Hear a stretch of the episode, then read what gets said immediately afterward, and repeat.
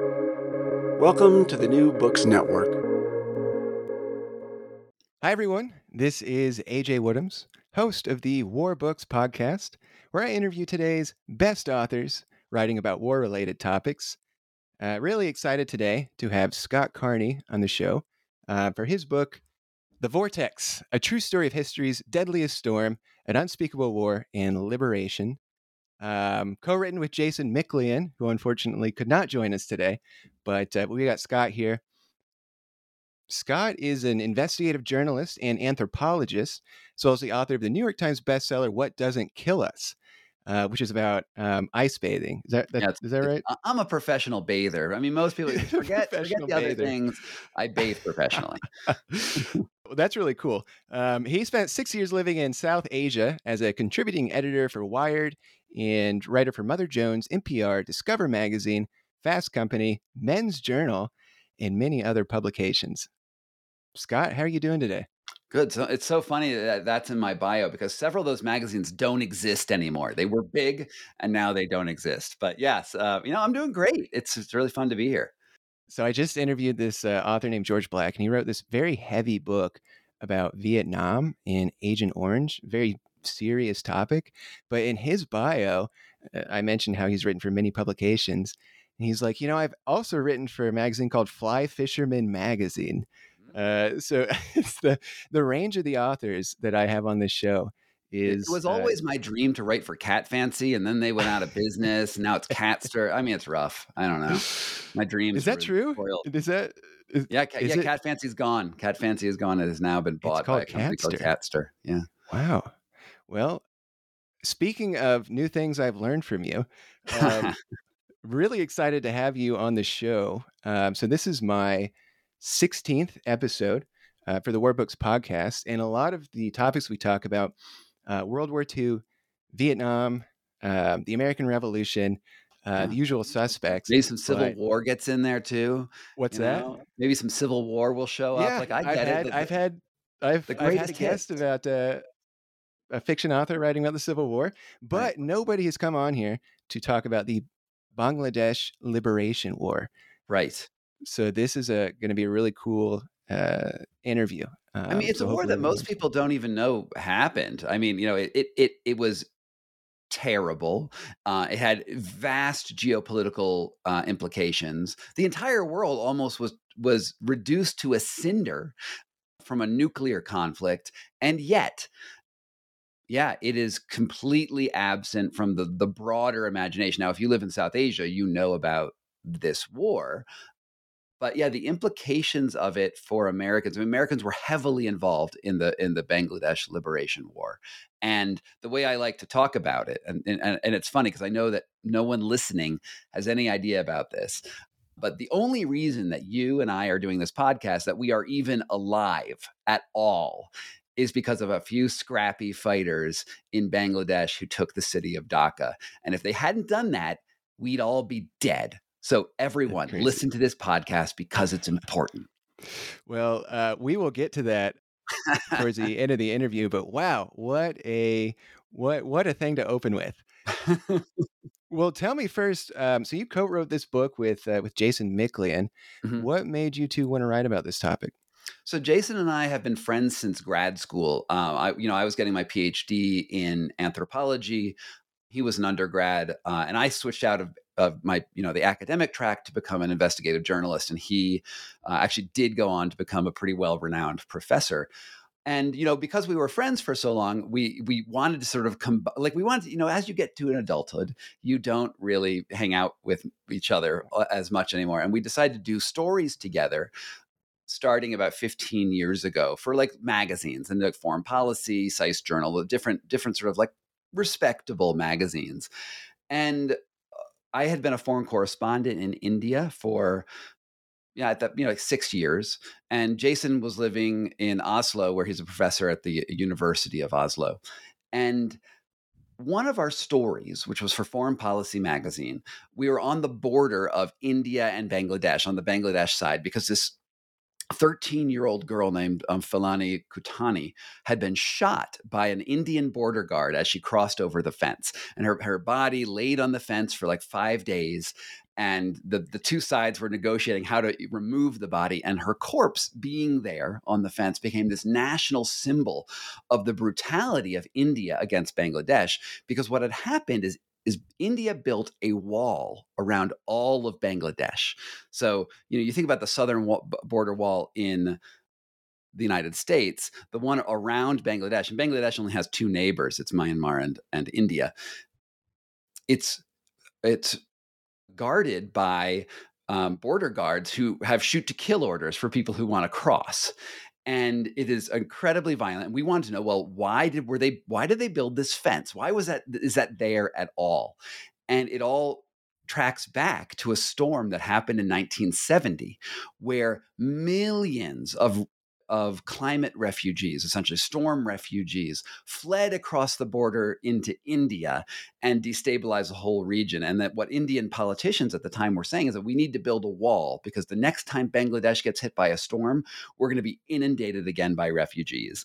And we need to stop that before it happens. Now, I don't believe a wall is a great way to deal with climate change, right? It's right. it's not really going to stop people, but it, it became this interesting flashpoint. And as we, you know, and we decided to dig in and find out the story of this, and oh, what a doozy it became. Yeah, and the so the Bangladesh Liberation War is also known as the world's first climate war. Yes, which I think you know that's uh, to me that sounds very scary and i think you know mm-hmm. your your book is an excellent example of how scary that can get. Let's let's first talk about bangladesh. I'm really ashamed to say before i read your book you very helpfully included a map in the front of the book. Yeah right? But if somebody had asked me to point to a map of the world and point at bangladesh i wouldn't know where to point Sure. Maybe just give our listeners who are who were in the same boat uh, as me, where where is is Bangladesh? What's its what's its geography? Yeah, well, let's even make this more complex. Why don't we? So, so Bangladesh, the country of Bangladesh, the con- the Bangladesh we all know and love. If you think about India as like sort of a triangle with an arm hanging off of it, right, and sort of like on its when you're facing it on stage right, there's this arm hanging off, and Bangladesh is nestled in the armpit of India. And, yeah. you know, Pakistan's on the other side. Now, but when this book begins, there is no Bangladesh. Instead, that right. little postage stamp size piece of land that we now call Bangladesh was called East Pakistan.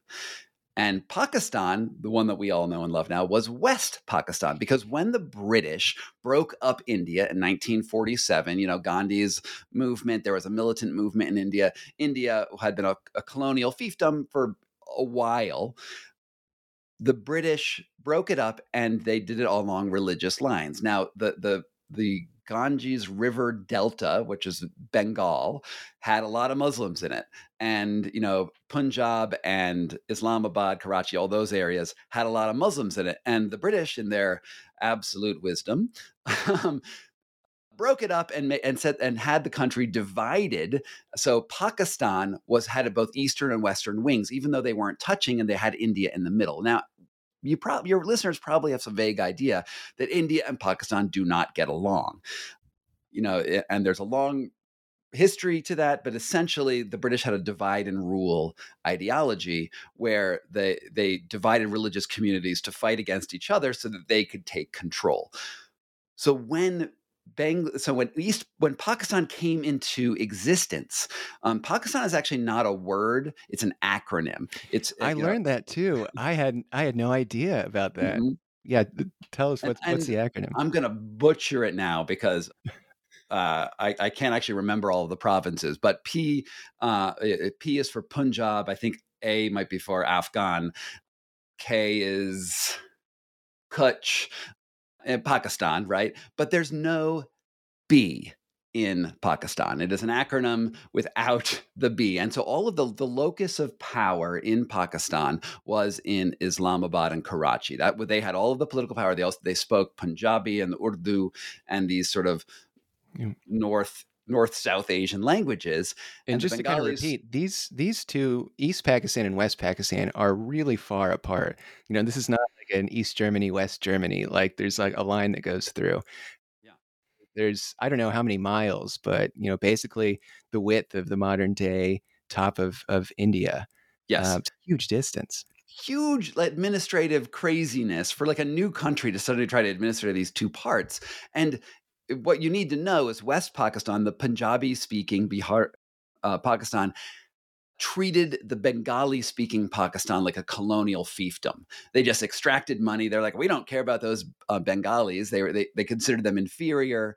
A lot of racism and uh, casteism and the, and the various issues there.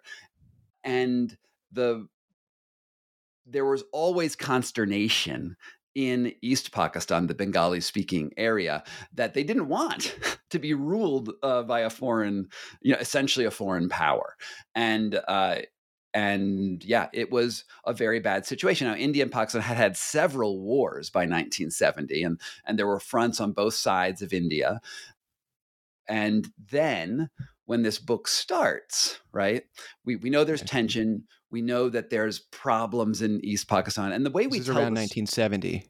Really, around 1970, yeah, and and the way the book starts is we we actually write this in a narrative nonfiction way, right? This is not a, a, a history book in in in the sense that we give you a lot of dates and times and and historical facts that that move us through the the narrative. We try to create characters out of the people which is very hard to do because these are all real people based on interviews. But we t- we write it in the way of a novel because we want to put you in the, yeah. the center of everything. And, you and know, I, we, I, well, I was just saying, I, and I, I enjoyed that style because you it you know it puts a real like human, uh, you get a real human connection to these these events that are taking place.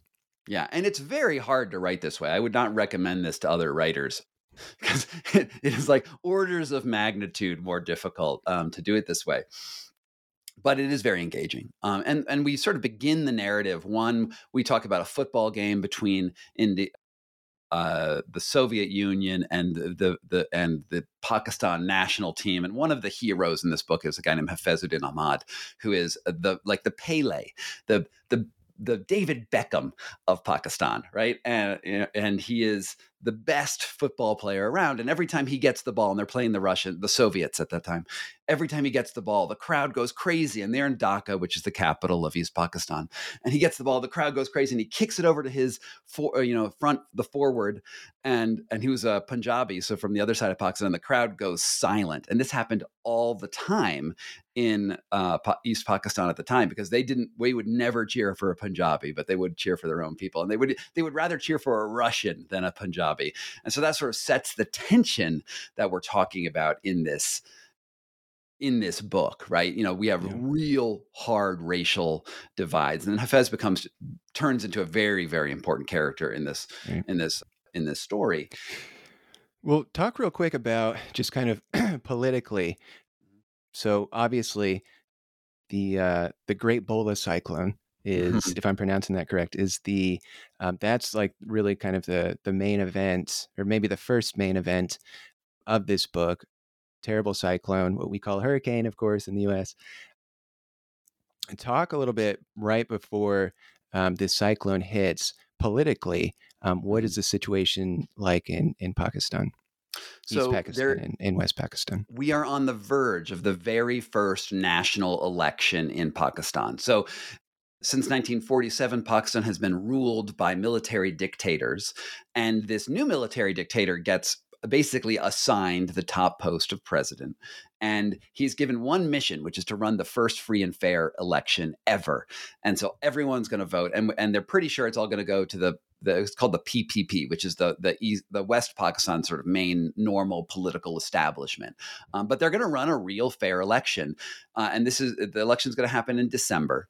And in November, we have this enormous gyre uh, coming up the Bay of Bengal, uh, which is a, a, a, just a very, very powerful cyclone. It's picked up by um, the very first weather satellite picks it up coming to the to, coming there. There are emergency transmissions from ships that are that are getting caught in this cyclone, and India hears this the the radio distress calls, but they're an enemy with Pakistan, so they don't share any information.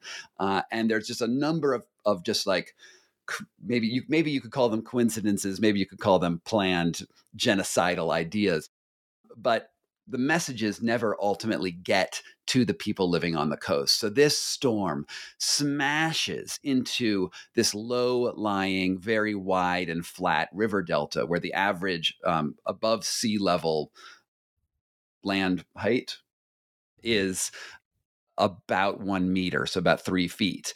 And the storm surge comes in, which is 20 feet high. And so we're talking the only people who survive are the people who can climb up to the top of palm trees. Uh, and we have islands where 90% of the population is wiped out completely the the estimates that we have for the number of deaths from that cyclone is about 500,000 people just from this cyclone. It is a watery catastrophe. Um, we've never had anything like this in America. It's like sort of having at that time the entire city of Miami disappearing uh, and then and then what would the political fallout be from that now if you had a very callous leader who hated the people of Florida uh, in, in office. That leader might use this to their to what they saw as their political advantage and decide not to give aid because we don't like those people which is exactly what Yahya Khan who is the president did. He he he withheld all of the aid to these low-lying regions and, and I, there are some presidents in the American recent past who might do similar tricks with aid, but it, this was at an order of magnitude that you cannot imagine. Uh, and then we have cholera epidemics. We have all of starvation. Uh, it is just a catastrophe. But all of this is happening just two weeks before na- the first free and fair national election that Yahya Khan thought he had in the bag.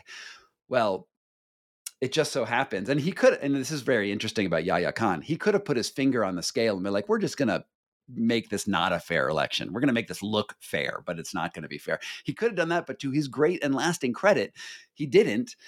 And it was a landslide against his party. It's, you know, if you think about the American example, it would be sort of like the Democrats getting 70% of the electorate, right? It, like a huge landslide to the other side. In fact, in considering divided Pakistan at the time, Bengal was more populous than than the Punjabi sections, and it actually would have moved the the locus of power from the colonial masters to the colonial subjects. It would be sort of like moving Washington D.C. to Puerto Rico. You know, it is uh, a very very different change in power. And then Yahya Khan says, "Well, that was an error." you know, we, we have this big national election. He realizes he lost, but then there's the interregnum, right? There's the time when you transfer power to the um, to the the other party, and that's when he starts putting his finger on the scales. And Yahya Khan is actually so he has a, a good relationship with with Richard Nixon. This is right. Talk a little bit about the the relationship between between America and Pakistan at this time.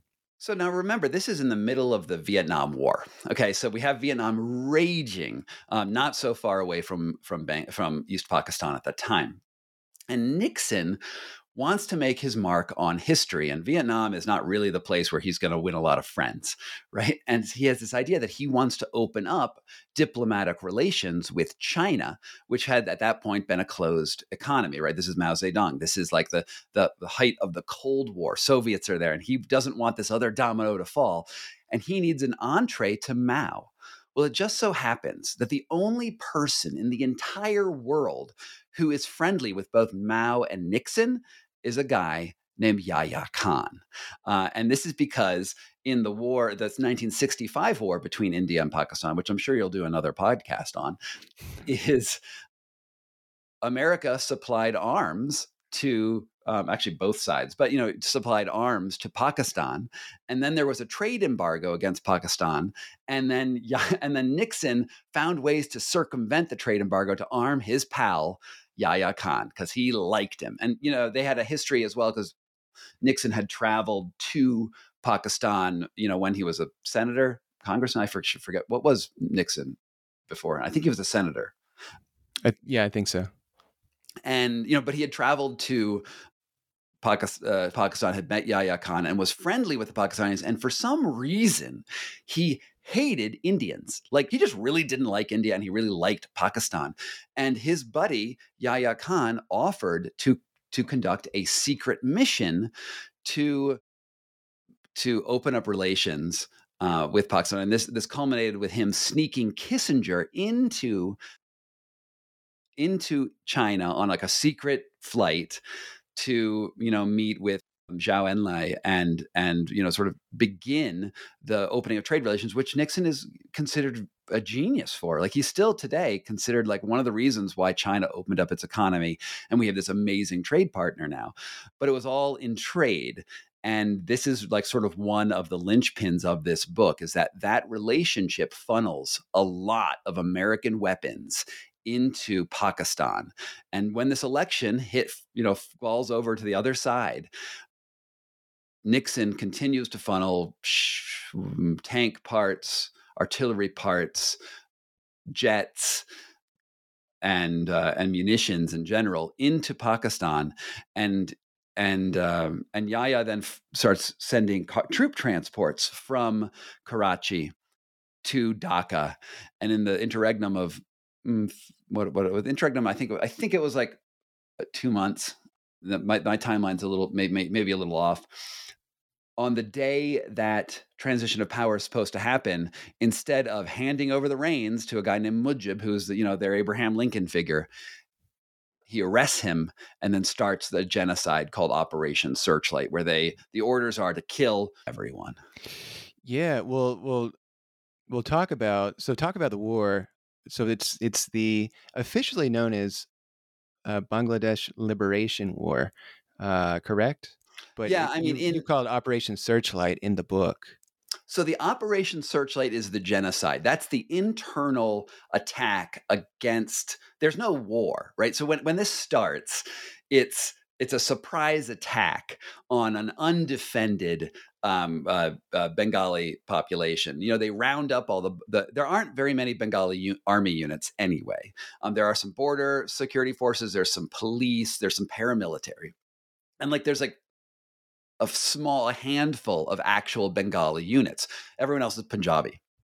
And they go in and right before this they disarm or they attempt to disarm everyone that they can every bengali with a gun essentially and then they round them up and they whoever they can they bring into you know several central stockades and just start executing all the bengali speaking yeah. soldiers it's and horribly brutal and violent yeah, and, uh, we, and we uh, have all of these witness, you know, eyewitness accounts of like of, of standing outside the bunkers, the the um, not bunkers. The word is uh, cantonments, and just hearing one bullet after another going off as they massacre all of the Bengali soldiers because they don't want any resistance. And then when that's done, they go after the intellectuals, the politicians, anyone who could run a country.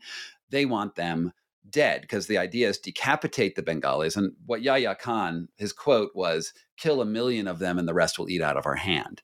And which is a, you know, pretty brutal dictator thing to say. Uh, and so he attempts to do this. Uh, of course, he's doing this with American weapons. Um, there's a news blackout. It's not like today where you can just tweet, hey, we're being attacked. You actually have to fly out of the country yeah. in order to get information out to the world. And it's very hard. And he's, uh, he's quite successful at squelching this. And Nixon and Kissinger are right on board.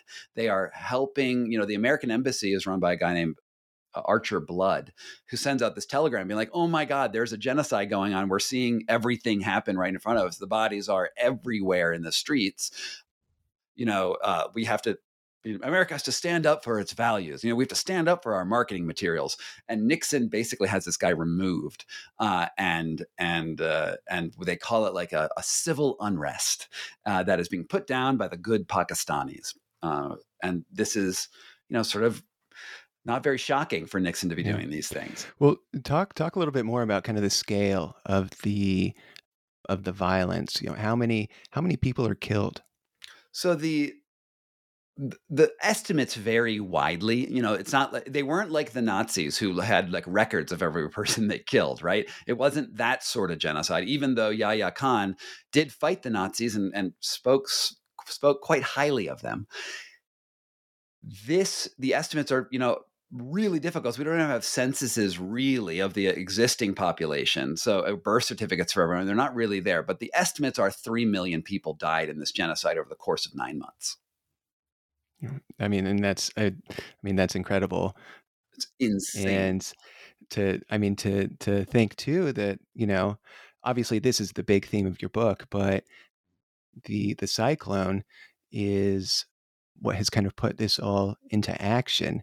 Uh, I'm I'm wondering if you can just like talk about that first domino, which is the cyclone, and mm-hmm. just kind of like connect the dots on how that cyclone led to the genocide. Sure. Well, obviously there was underlying political tension. This goes back at least to the origin of Pakistan, but also we can go into the medieval period. So there are tensions that exist and unrest that exists because history happens. But the cyclone is this sort of random weather event, and it wasn't caused by climate change. I make a climate change argument in the end of the book, but the cyclone was a cyclone at that time. It happened to hit at a very vulnerable moment, and it became the catalyst for violence and uh, it became a political tool by the West Pakistan authorities. First, what their idea was hey, this got rid of votes. If we get rid of more votes, that's going to help. It was a very cold and calculated logic you know, more dead people, fewer people voting on the Bengali side. And what we see are weather events that become political tools. And in, in my opinion, the real danger of climate change isn't losing beachfront property or crops or salinization. It's the way that humans respond to climate change and, and respond to these weather events because they become opportunities and inflection points where everything changes. So the storm happens, which let, hits the next domino where the election flips to the other side completely, which then triggers the genocide where you know 3 million people are killed which then triggers an influx of people to flee to India because they don't want to get killed and there's only really one neighbor and then India is overloaded with refugees and they're like oh my god what are we doing with all of these refugees and what would happen if if 2 million Mexicans showed up in San Diego. People are not going to be psyched right in America. And that's what's happening here. They're all in Calcutta. And India says, well, we're going to invade our neighbor to, to liberate them.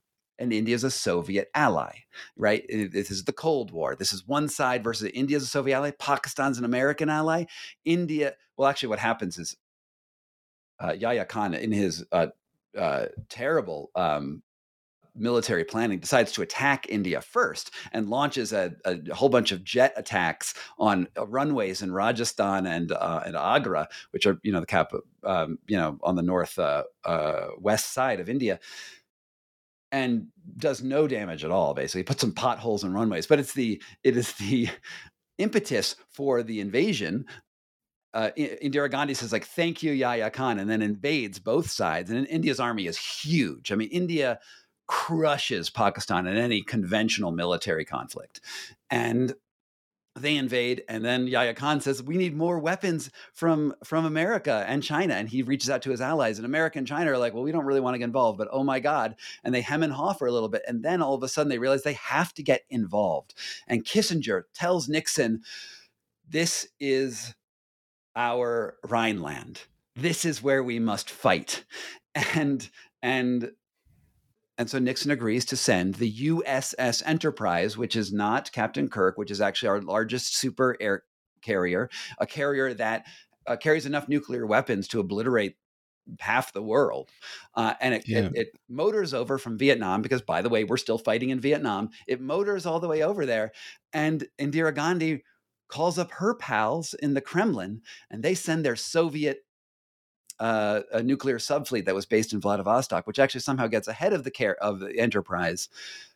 And they draw a line in the ocean, a red line in the ocean, where where the orders from the Kremlin are: if the Enterprise crosses this arbitrary line, vaporize it. Those are the orders, and then go radio silent.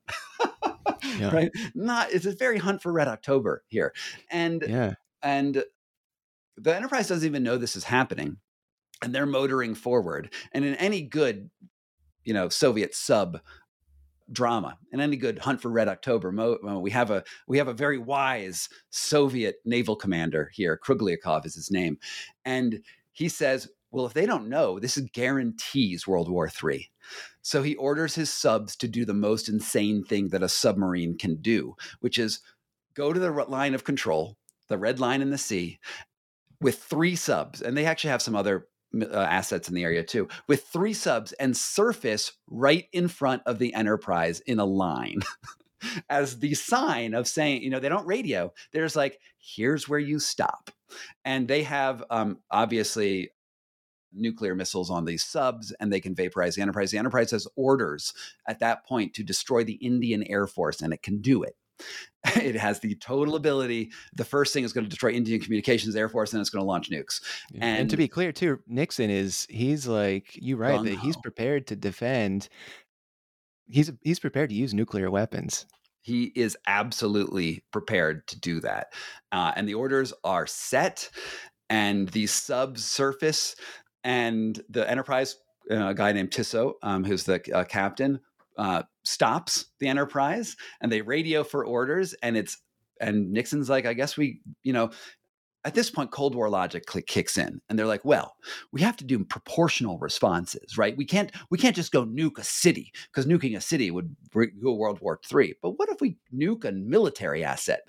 what if we just kill the subs? What if we just kill this smaller thing so they know that we mean business? This is classic Nixon, and the the idea sort of goes through the pipeline. Now, meanwhile, while all of this is happening in the Bay of Bengal, Indian forces and and rebels from the Bengali side have you know crossed over the border. They're they're they're destroying the Pakistani resistance, which is really only built for genocide. They're not really ready for a full on tank attack.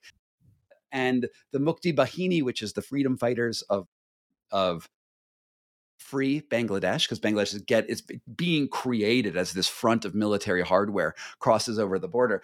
They get there and essentially the Indian forces take Dhaka. Indian and the Mukti Bahini together roll into Dhaka, and radio messages from the U.S. Embassy and other places go to Nixon, and they're like, "We, you, there's nothing to defend anymore. Like, you lost." And then the enterprise gets this order. Well, I guess you can stand down because we haven't won this conflict. And so the only reason that you and I are alive is because these guys armed with Soviet weapons, right? The Soviet artillery, Soviet you know, made weapons, made it to Dhaka before Tissot or Krugliakov pressed the button and vaporized each other. Yeah, that's and it's that's such a crazy story because I feel like the the story that's kind of like we almost came to to the brink, like the story that that lots of people think about is like uh things like right before the Bay of Pigs, like mm-hmm. there was an mm-hmm. the embargo on Cuba, and mm-hmm. Kennedy's like, "We'll nuke them if we have to," and like the Soviets are prepared to launch, we're prepared to launch, and some Soviet there was like a PBS show I think right. uh, made about this event where like some Soviet submarine captain was like we can't do that. We're not yeah. going to do that. Uh, and like that's what I think about when I'm like, oh yeah, Cold War almost brought us to the brink. But this story, equally as you know, it's not it's not serendipity, but you know, it, it came very close to that for reasons that were really outside of the control of, of many of the players. Yeah. I mean, once we have these systems of of fast war, right? A nuclear war has to be a fast war. I mean, now we're in like super hypersonic missile area, right? You don't, you can't even think. You almost have to have AIs to make the decisions that need to happen. You know, the presidents need to delegate control to the guy who's going to push the button, who's in the place where they, where the presidents have decided well this is where if it starts it's going to start here right and and and all of a sudden some you know fleet at some rear admiral has the fate of the world in in in their hands. And not only the rear admiral but the re- the person the rear admiral delegates to decide because the rear admiral is a little bit away from the conflict right? And it's just this person being like okay what do we do now do i end the world do i not end the world and and it's so fascinating that this all begins with a storm, right? It's so fascinating that we we have this super interconnected world right now. We have a world right now where a, a ship goes sideways in the Suez Canal and the economy explodes, right? We're like, oh my God, it's it takes years to sort out that problem. And this level of globalization has many benefits, of course, but that hyper efficiency also makes you know taking a breath really really hard and and we now see events, you know, we are going to see a future where there's more and more storms. We are going to see a future where there's more and more climate problems, whatever those might be, however they might show up droughts, fires, you know, floods, storms, you know, take your pick, really. And and those things don't only land on coastlines and farmlands and, and, and things like that, but they land in political conflicts that already exist. And we could totally see, I mean, at that point, Bangladesh or East Pakistan was unknown. Like, who cares? East Pakistan, poor country, not much, not, not much going on there. India wasn't really a big deal. It, these were considered backwaters in general, and yet uh, this random feeling, regional conflict, could have ended the lives on the planet. So what happens now? You know, we had this storm just like a few months ago.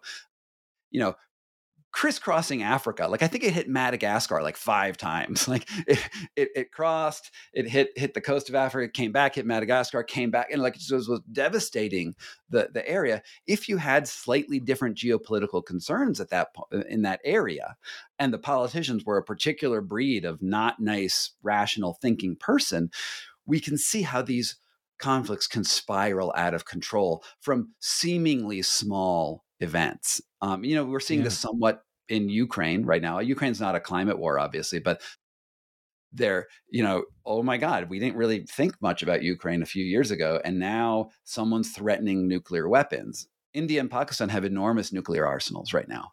Um, actually, in part because of this war, because Pakistan lost the war and Bangladesh got its freedom, the next move that Pakistan did was start its nuclear program.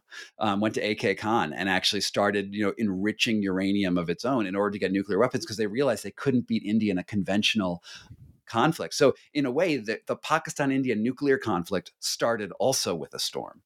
Yeah, and honestly, too, just kind of thinking about modern times and how these these small events.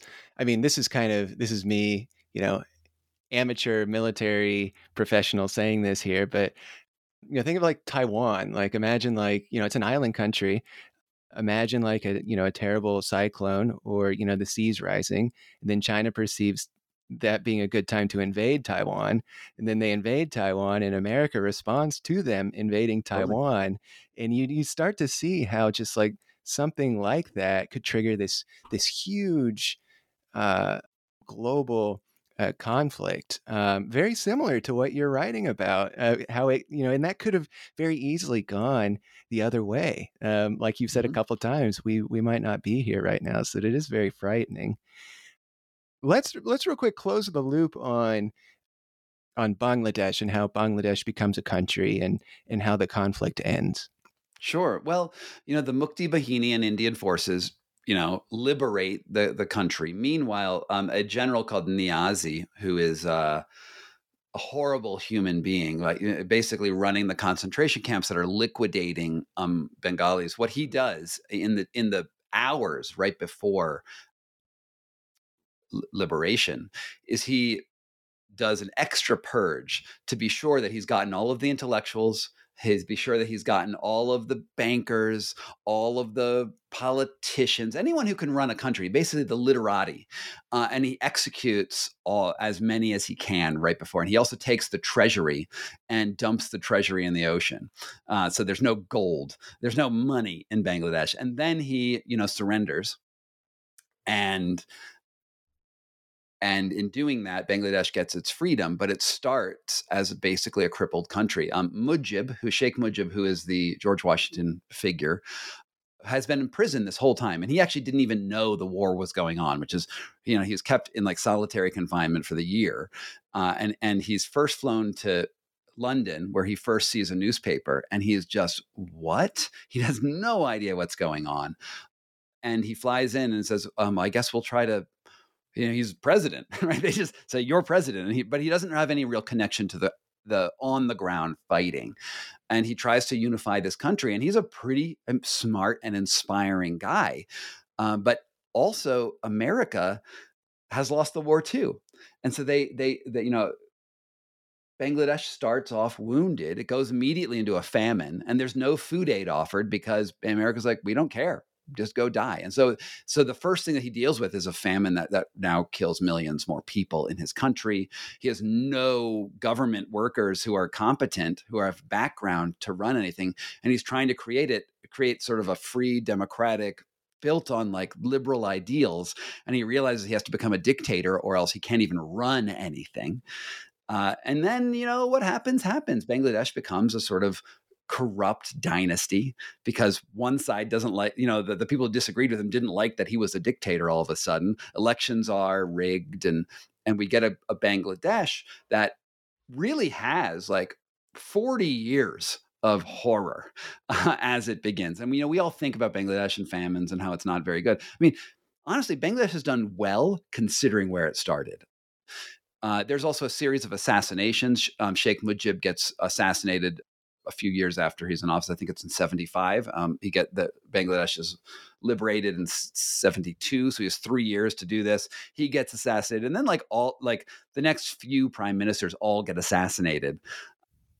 And assassinations are not good for political stability, right? Because it's one side sees their guy gets killed, and they, they kill the other side's guy, and it's this cyclical violence. And and and those dynasties still to some degree are in power even today. It's you know it's the Mujib side and the other side, and I think Bangladesh, I will say, has done admirable overall. Uh, like to today, it has a better per capita income than India. It is it is a rapidly industrializing becoming a real player in the in the world but it, it started off hobbled. And there's also these theories that the cia was involved in mujib's assassination uh, you know you can just imagine. I wonder in I know hindsight's 2020, so this is this could be like a very hard uh, scenario for us to imagine here, but I wonder what things look like if this cyclone either just like doesn't hit or if it if it was much if it was a, a mild cyclone. How do you think things would be different well, interesting enough, it was a mild cyclone. It was it was a, a, only category four. It wasn't a category five. It just happened to hit during a moon high tide. So it, it just hit at the right moment for the storm surge to be insane. You know, I've asked this question of many people in Bangladesh, right? And there are two camps. One one people say, look, that we were trending towards independence anyway, right? Like independence was on its way. We were you know, there had been riots for years, there had been little resistance movements for years. And eventually Bangladesh would have become free. But that's not what happened. What happened was a storm hit, and that that was the catalyst. Like it's it's always this question is history. If if things were different, they'd be different, but they weren't different. This was the way things happened, and this storm certainly was a catalyst because it flipped the election, and flipping the election led to the genocide. So um, yeah, I don't know what how history would have panned out. Maybe it would have been more peaceful. There's an argument to say that it would have been more peaceful because they wouldn't have won the election that first time. But maybe that free and fair ideology might might have gotten a hold in Pakistan, maybe, and maybe the political process would have sorted out in a less contentious way.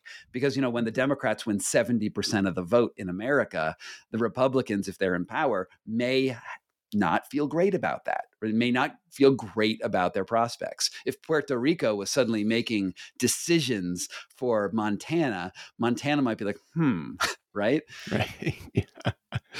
Well, uh, I want so so we at the beginning of this we talked about kind of the structure of your book and how it it it really gives a, a there's a human connection to each story that gets told to to paint this this picture of of of Bangladesh and in the Bangladesh Liberation War.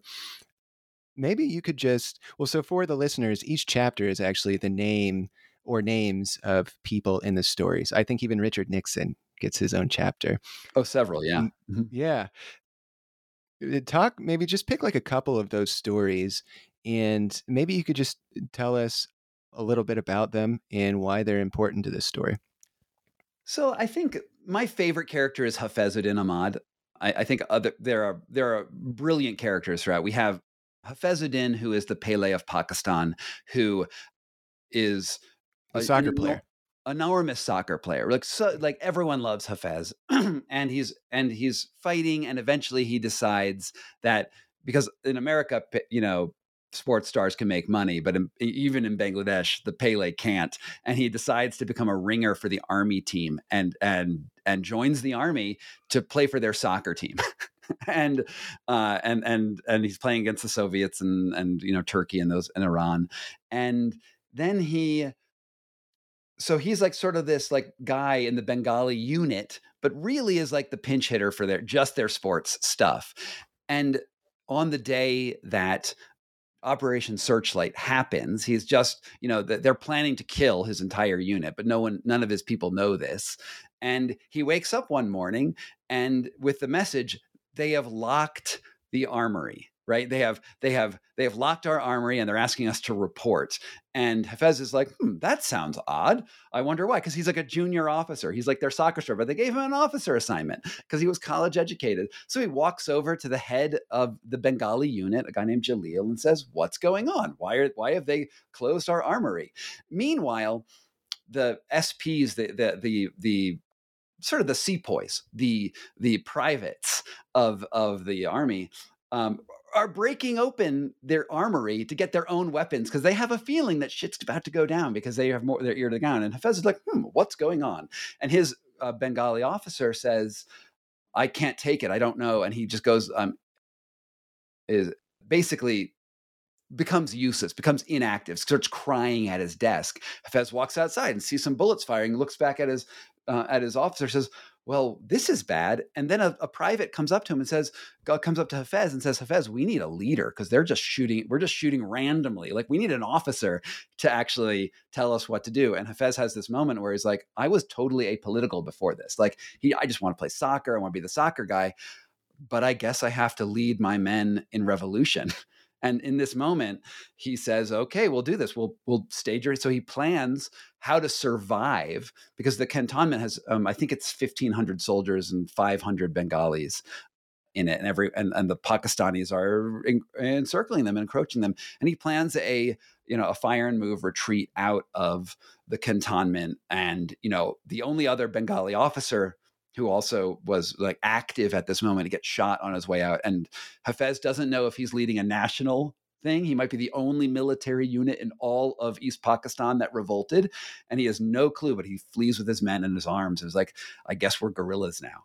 That to me is like one of my favorite moments in this book because it really happened. I'm talking to Hafiz, you know, a few years ago, and, and we're getting this whole story. I'm like, oh my god, I'm I'm on the edge of my seat. Um, Hafiz learns shortly after he he exits the cantonment that yes, there are people he needs to meet up with. He just doesn't know how to do it. And so that's sort of the beginning of this year long resistance where, you know, India gets involved and all that. But the other character that I truly love is is Mohammed Hai. And we, we there's also American aid workers who are involved, and there's lots of people. But um, Mohammed Hai is a farmer who is on one of the islands, an island called Manpura, which is going to be hit. He's a teenager and his island gets wiped out. And so we follow him through that 20 foot storm surge as his entire family drowns and he's holding on to a one palm tree as that happens. And then he gets caught up in the aid movement. Like he's like, he's like, his first mission is like, I need to bury my family. And he buries 50 family members in his front yard. And from there, he's like, well, we have to feed the people around us. So he, he, he starts a local aid movement you know, just basically sharing resources from the survivors, which gets picked up by sort of the international aid movement, a woman named Candy Rhode and Jon Rhode, who are from Boston, who suddenly create the largest civilian uh, aid distribution effort in the history out of nothing, out of phone calls. And they, they, and while the army is not distributing aid because of this political pressure, uh, Jon and Candy Rhode actually saved millions of lives. And Mohammed Hai is part of this until the Pakistani government stops aid entirely and Mohammed Hai becomes a revolutionary. And so we see how he hmm. become from from being an aid worker to and aid is very interesting. It's like you have to get food from you you got a food drop and then you move the food to the different resources. He uses those same skills to move arms around his island during the during the resistance and you know he can't personally fight against the Pakistani gunboats, but he can he can delay them. He can do little tiny actions that just just just keep them on edge, and that's what he does for a year. Uh, and then his story has a very interesting twist at the end, which I, I won't tell you about. But but after liberation, things get real again. Well, we've kind of touched on this throughout throughout our, our interview so far. And frankly, this might be the first interview I've done where uh, this question probably can so easily be answered. But I'll ask you so we can put it into words. What lessons are you hoping people take away from your book? There's so many, actually. One is that in moments of crisis, you have choices and you have agency. Like right now, a lot of us feel like we don't have agency because we're like, well, climate change is coming and I can't do anything about it. But but climate change and all of these things hit the rubber hits the road eventually and the decisions that feel so opaque right now come into laser like focus when the rubber hits the road and that you can suddenly like your actions can be good or evil and you can just see them right in front of you and i think that one of the lessons in climate change is that while we can do some preparations right now and we absolutely should the rubber will hit the road and you will you know probably be asked to take decisions that you were unfamiliar with beforehand whenever that happens. And i also think that you know we need to be more aware of how political systems are affected by climate change in general. And this is just what's not talked about. Like if you we look at the new york times and the coverage on npr and whoever else we're always talking about these big environmental slow moving, relatively slow moving things. Oh, look, these beachfront properties are going away off of Miami. Oh, look, like we're going to have insurance losses. Oh, look, oh, there's going to be refugees and refugees are going to be hard. But we don't really conceive of what that actually means when the rubber hits the road. The dangers of climate change, in my mind, are not those factors the dangers are how humans react to climate change. If we think the world is doomed because of climate change, it's not because we, we become Mad Max and everyone's in a desert convertible, you know, shooting each other in, you know, Burning Man looking clothes. It's because we're going to start firing weapons at each other, right? And our weapons now are existential weapons. Like the the danger of climate change is radiation and nuclear winter. It's not the slow heating of the globe profound. Uh, wow. Uh, uh, but this, I mean, but your whole book uh, is a very, it's a profound book, and it's you know, it's a cautionary tale, uh, kind of like we've talked about. Well, Scott, this has been a, a really great interview. What are you? What are you working on next? Oh my God. I am so again, it's really funny. I have a very diverse writing career. You know, I started by writing about organ trafficking. I've written a book on cults. It's called The Enlightenment Trap. It's out right now as well.